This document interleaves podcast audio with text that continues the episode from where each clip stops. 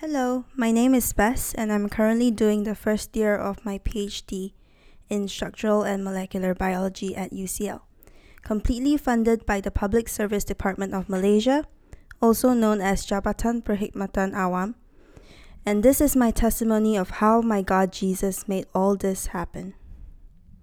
God is just so faithful. Even before I graduated from UCL, God gave me such immense favor from my professor who offered me an opportunity to skip my master's and proceed straight to a PhD.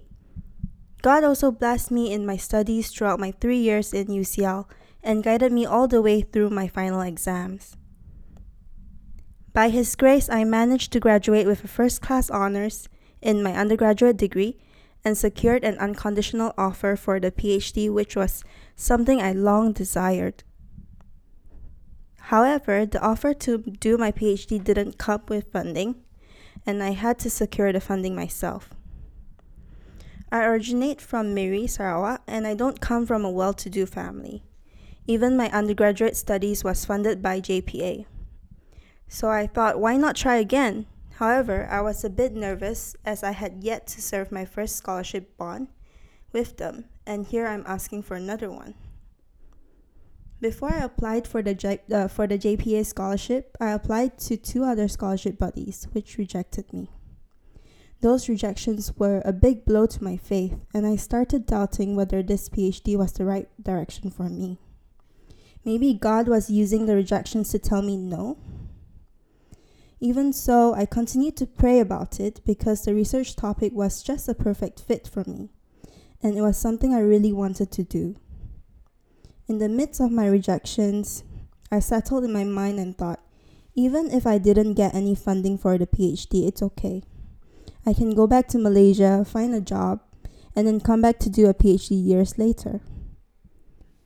But even as I was trying to rationalize my rejections, I felt it in my spirit that it was not time for me to leave London yet. It wasn't just me not wanting to part with my dream research topic but more importantly, ex London. I did not want to be separated from my church family here. It's a community I believe that cannot be found elsewhere, doing life together day in and day out. My journey as a Christian, a child of God, started right here in ex London on November 2015 until I was finally baptized in April last year, and I told myself this cannot be it. After my graduation, I returned to Malaysia, still not knowing whether I'll be able to come back. Still, I felt like the Holy Spirit was telling me that there's more to come for me in London, that I'll be back. It was July, and I was back in Miri, my hometown. In my waiting and my trusting, I continued to chase after God. He led me to find a new local church in Miri, Cornerstone Community Church, where I could continue to grow spiritually while waiting for God to move. One night I was doing my devotion and I came across Proverbs chapter 3 verse 5 to 6, which says, Trust in the Lord with all your heart and lean not on your own understanding.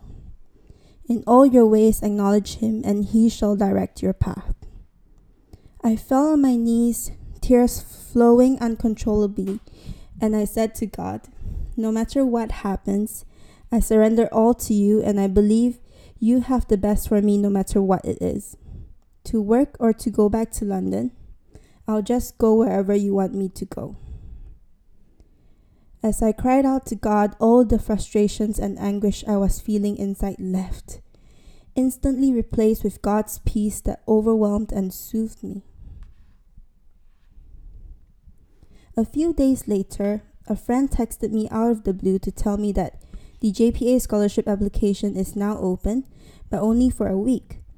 I quickly applied and was shortlisted for the interview. When I got to the interview, I was told that I was the last of the last candidate to enter the interview room.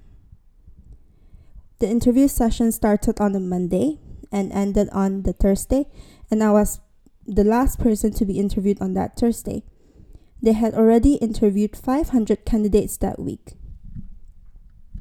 Being the last interviewee, I was sitting I was sitting alone in the hall of this government building. And out of the blue, um, a man walked in, sat next to me, and started talking to me casually. He said he was an officer here who had been tasked to look out for me since I was the only girl in the now empty waiting hall. So we exchanged pleasantries, and our conversation evolved to how youths today don't have much general knowledge about our country. And out of nowhere, he said, I'll give you a tip. Why don't you search up the motto for Malaysia Day for this year and the past years? In my head, I was thinking, there is something about this exchange. This is not a coincidence. So I looked it up and tried to memorize as much slogans as I can 10 minutes before my interview. They called me in for my interview and everything went smooth. Then they dropped the news that the government may not have enough funds to send me overseas for my course. And I felt crushed. Just as I thought all hope was gone, the interviewer said, Okay, last question. What is the motto for this year's Malaysia Day? I couldn't believe it. It was that question. To be honest, I was so shocked that I forgot the answer for a split second. But thank God I remembered it and answered Sayangi Malaysiaku, which means loving my Malaysia. The interviewers were stunned. They revealed that out of all the candidates, I was the only person who could answer the question. I mean, crazy, right? They thanked me for coming in and told me to wait for the results to be announced in a week. So it was results day, and I was anxious all day as they were going to release the results only at 5 p.m. online. To make things worse, due to the great number of candidates going onto the website at the same time, the page crashed.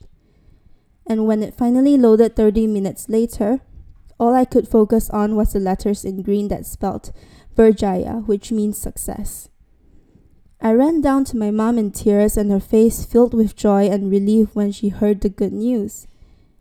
The only words that could come out of our mouths as we hugged each other were, Thank you, Lord. Thank you, Lord. Through this process, God has given me the security to know that all things work together for the good of those who love Him and are called according to His purpose.